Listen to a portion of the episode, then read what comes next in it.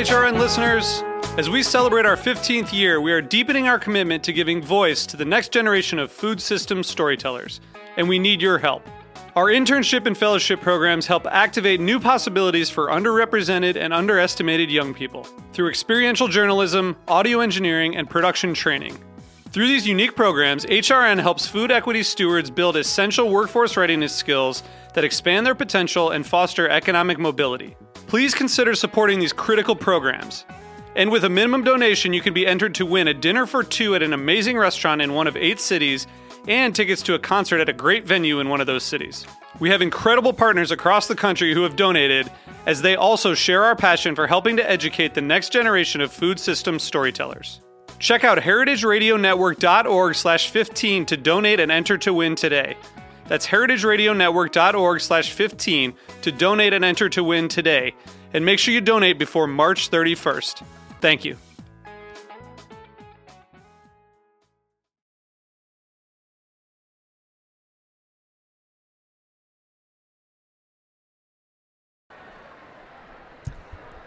This is Hannah Fordin for Heritage Radio Network on tour here at Good Food Mercantile in Brooklyn. Um, our coverage today is supported in part by the Julia Child Foundation for Gastronomy and the Culinary Arts. And it's been a really fun, long day. Um, right now, I'm sitting down with Josh Rogers, who is the founder of Cup of Sea, which I just recently saw out in the wild at Foragers this past week, which was a sign. So I'm very excited to talk with you. Hi, Josh. Thanks for sitting with me. Yeah, thanks for having me. Um, and Josh was just recently on the Farm Report. So if you would like a deep dive into uh, sustainable seaweed and aquaculture and all of the uh, hard hitting agricultural, sustainable side of the story. You should check that out. Um, so, Josh, you were just telling me about your background, which I found very interesting. I'm always fascinated to hear about how people found themselves in the food world because I think we all come from diverse backgrounds. So, you came from Zagat and then Google. Uh, so, tell me about when that shift happens when you decided to go into the world of seaweed? Yeah, so my professional background was as a writer editor, and I worked at Zagat, which is a, the famous restaurant guide in based in New York City, and I was there for probably about seven years before one day these magical creatures descended from the sky and said, "We're from Google, and you know we're buying your company, and from now on you get free lunch every day." And so, henceforth, we were Google employees, and that was uh, just an amazing five years that I was at that company. And so, I was still doing food writing for, for them, but um, it was more around the dining space and the travel space and things like that. Really thinking about it, we weren't, uh, at, that point, we weren't quite as close up to the everyday um, restaurant scene going on in New York City. Um, but still always thinking very much about food, thinking about the foodie world. Um, and at Google, it was very much about helping diners make choices, basically about where to eat, because um, it's there's a million options out there, basically. And so, I was really missing Maine. I'm from Maine originally, and I was missing Maine so much, and missing even just that smell of the ocean and so I started cooking with a lot of seaweed from Maine. And one day I was in the Google cafeteria and I was drinking some green tea and I was just struck by the fact that it smelled and tasted exactly like the kelp I was cooking with. And so I started thinking about seaweed tea and I figured this must exist already, but um, I'm just going to Google it and see. And there really was nothing like that out there on the market. So I just kind of filed that away and kept thinking about it until finally, uh, about three years ago, my wife and I moved back to Maine, uh, to Portland, and I just started tinkering. Um, so you started out, correct me if I'm wrong, with a retail version of this idea. Was it, the retail came first, correct? Yeah, so originally, and and I totally credit my experience at Google to helping me um, really figure out what product development is and how to start actually really tiny and user test from the very beginning. And so I just, in my little kitchen in Portland, I started ex- blending things and then I, I got them out in front of people who were not friends and who didn't know me, and you know internalized that feedback and and kept iterating on it and developing different blends. And so this was not my day job at the time. I, was freelancing for Google and um, just starting really small scale, but I had a packaged loose leaf tea that I was selling to, um, selling at farmers markets, but also just to a couple local cafes and different natural health food stores. And what was the trial and error process like of developing your product line? Um, did you did, were there any um, combinations of flavors that you were like this is going to be great with seaweed and then you tasted it and you were like nope. Absolutely. Um, so my first idea you know i had was basically to have it be a blend of just different seaweeds uh, like a pure seaweed tea. And when i tested that um, there were a couple people who loved it and everyone else was not having it. Like it was just too much, too too way too intense. And so that was one of those genius ideas that I had that just very quickly I saw that it was not going to fly. Um, but every, everything else since then I've I've had to adjust. But once I started blend, figuring figuring out that I needed to blend the seaweed with other ingredients, most of the thoughts I've had of pairings have worked pr- worked pretty well.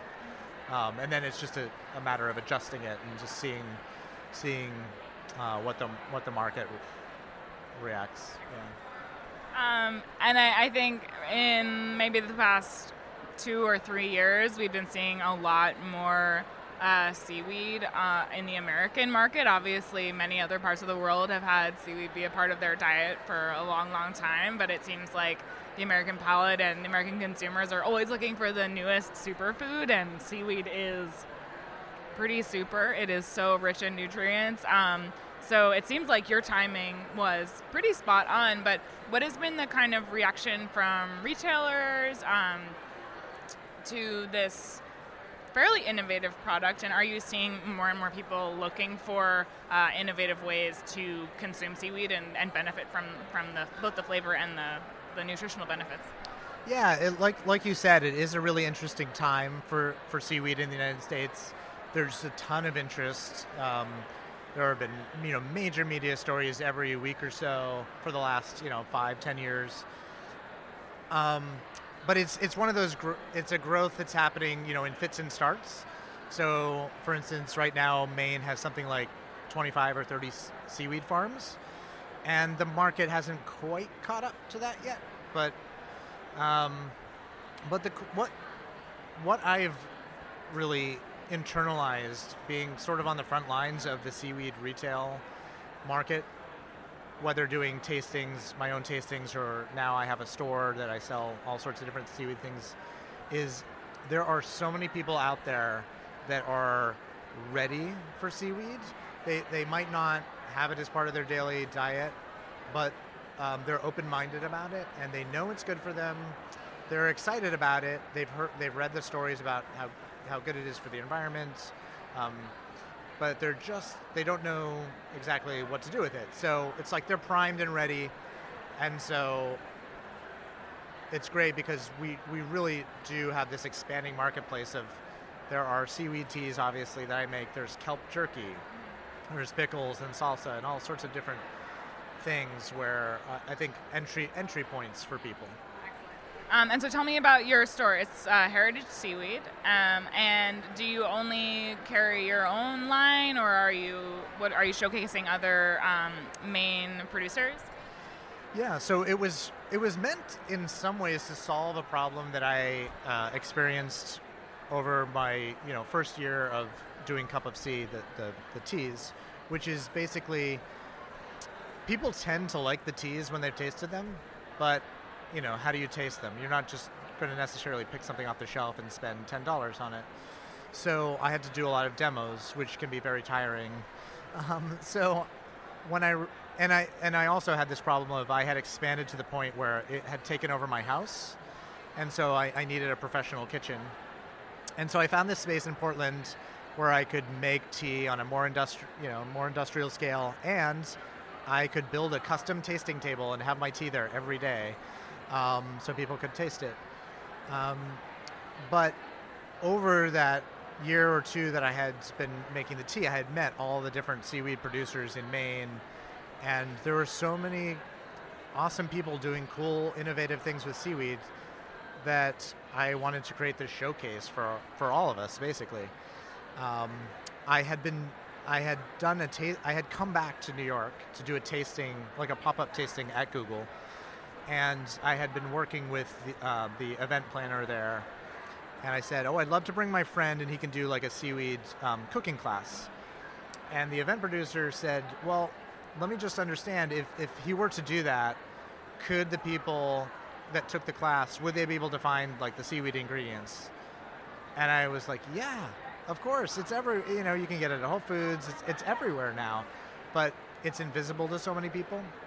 So that's the other reason for having the store is like it's literally putting it on the map saying seaweed exists.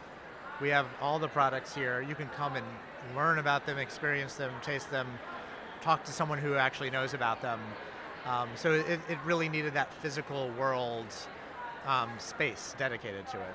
I think a lot of the conversations I've had today have come back to the conversation about um, education being your most important marketing tool as a as a a small business, and um, so many people in this room are um, approaching the, the food industry from a really creative and innovative direction that might not be familiar to many uh, consumers. That education is so important, and having that retail space seems like a crucial way of doing that. And you also mentioned that you um, started, you launched Seaweed uh, Seaweed Week in Maine. Um, which also is, seems like a very good way to educate consumers. So tell me about that and um, how you brought it together for a, a, seaweed food festival. Yeah, so it was a it was like a crash course in major event planning. I got the idea basically in December and um, planned this festival for April, which is during the kelp harvest season um, and really trying to showcase all of this, all of the cool things happening with seaweed in Maine, wild harvest, and farmed seaweed, but really focusing on farm seaweed as something that's going to be the future of seaweed. That's where we're going to expand, and trying to get seaweed in front of the public through the best way I knew how from my Zagat days, which is restaurants. Like when restaurants do something people listen, and the chefs are basically the rock stars of our day. And um, the other pro- you know problem with seaweed is that people think it's just one thing and one taste, and maybe you could put it in soup or something. But really, it's it's this. There are ten thousand species. Um, there's an incredible variety of tastes and even culinary uses. It can be used as a thickener, uh, all sorts of different things and so wanted to showcase that. And so created this event called seaweed week. And we it was timed to the kelp harvest so it was kind of a kelp harvest festival. And it ended up being about 70 locations all around maine about half of it in portland. And it was everything from high-end restaurants to um, there were seaweed cocktails um, we had three different brewing companies that did seaweed beers there was like a chocolate seaweed stout, um, which was actually like probably the best chocolate um, stout I've ever had. And um, there was um, seaweed bagels, there was pizza, ice cream, um, like fine chocolate, artisan chocolate. Just it really ran the gamut and just showed people how versatile uh, this crop is. So it was it was a huge success, and um, we had people coming from like Washington D.C. and New York and Boston and really like going to as many places as they could check off the list. And so we're absolutely going to bring it back next next April and do it again. Awesome. Uh, and I know you touched on this more with Lisa, but uh, as a as someone who lives in New York City, what does farmed uh, seaweed look like? Uh, how how how do you cultivate it? Yeah, so we are only cultivating a few species in the United States right now. Um, it's mostly been done in Asia histor- historically. Ten years ago, the first seaweed farm was started in Casco Bay, which is right off of the coast of Portland. And now there's, like I said, about 30 seaweed farms in Maine. And what happens, this the particular species that we're cultivating are a couple of different species of kelp. and their growing season is it's planted in December, and then harvested in late late April, early May, and the the process is basically um, in a la- laboratory facility. It's just grown on these small little threads wrapped around a PVC pipe, and then in December you go out and you basically spin that thread around a, a giant rope that's attached to some buoys. It's cold. It's not very fun, but the harvest is fun. And then really you just check on it every couple of weeks. It there's no fertilizer involved, no pesticides, um, no watering to do or anything like that. And so you, you come back, and then in, in April, May, it's huge. And you go out and kind of winch up sections of the rope and slice it off and then dry it. Or um, some people are starting to do some things with like the fresh seaweed as well.